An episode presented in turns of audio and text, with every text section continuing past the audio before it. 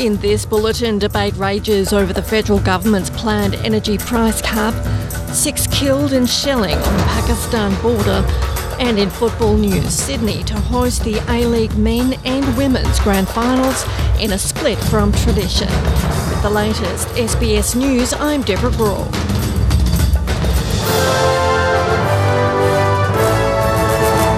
Parliament will be recalled this week as the federal government looks to pass its intended energy price cap before Christmas.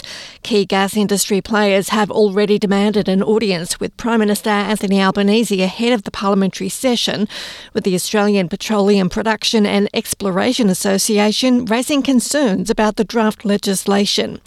The Greens have indicated they won't support the bill if it includes compensation for fossil fuel based energy companies, but independent Tasmanian Senator Jackie Lambie has told the Nine Network she won't oppose any legislation that can provide relief. Well, I don't want to not support it, that's for sure. If it's going to give relief, it's not the relief bit that seems to be the issue. It's the um, the gas and coal bit. So, but um, certainly uh, we we uh, have intentions. Mm um, of supporting that on Thursday. Six people have been killed in a deadly shelling by Afghan forces in a Pakistan border town. Around 17 people have also been wounded in the southwestern Pakistan town of Chaman, the main border crossing for trade between the two countries. The casualties are the latest in a series of deadly incidents and attacks that have skyrocketed tensions with Afghanistan's Taliban rulers, with the Pakistani Army's media wing blaming the deaths on unprovoked and indiscriminate fire by Afghan forces on civilians. This local man, Mohammed Afan, says everyone has a part to play in ending the violence. We call on both governments to stop the shelling. This is a tribal area and many people live here. We call on them to immediately stop the shelling. Ukraine says its port of Odessa is not currently operating after the latest Russian attack on the region's energy system. Agriculture Minister Mykola Solsky says power has not yet been switched back on at the waterfront, but that grain traders do not expect to suspend exports with two other ports, Chornomorsk and Pivdennyi, partially operating under the UN brokered Black Sea grain deal. But President Volodymyr Zelensky says more than 1.5 million people in the southern Odessa region are without power after drone strikes on two energy facilities. He says authorities are doing what they can to turn the lights back on, but that Odessa is among the regions with the most frequent outages. Tenancy groups say they support a plan from the New South Wales opposition to end the practice of rent bidding as a way to curb spiralling prices.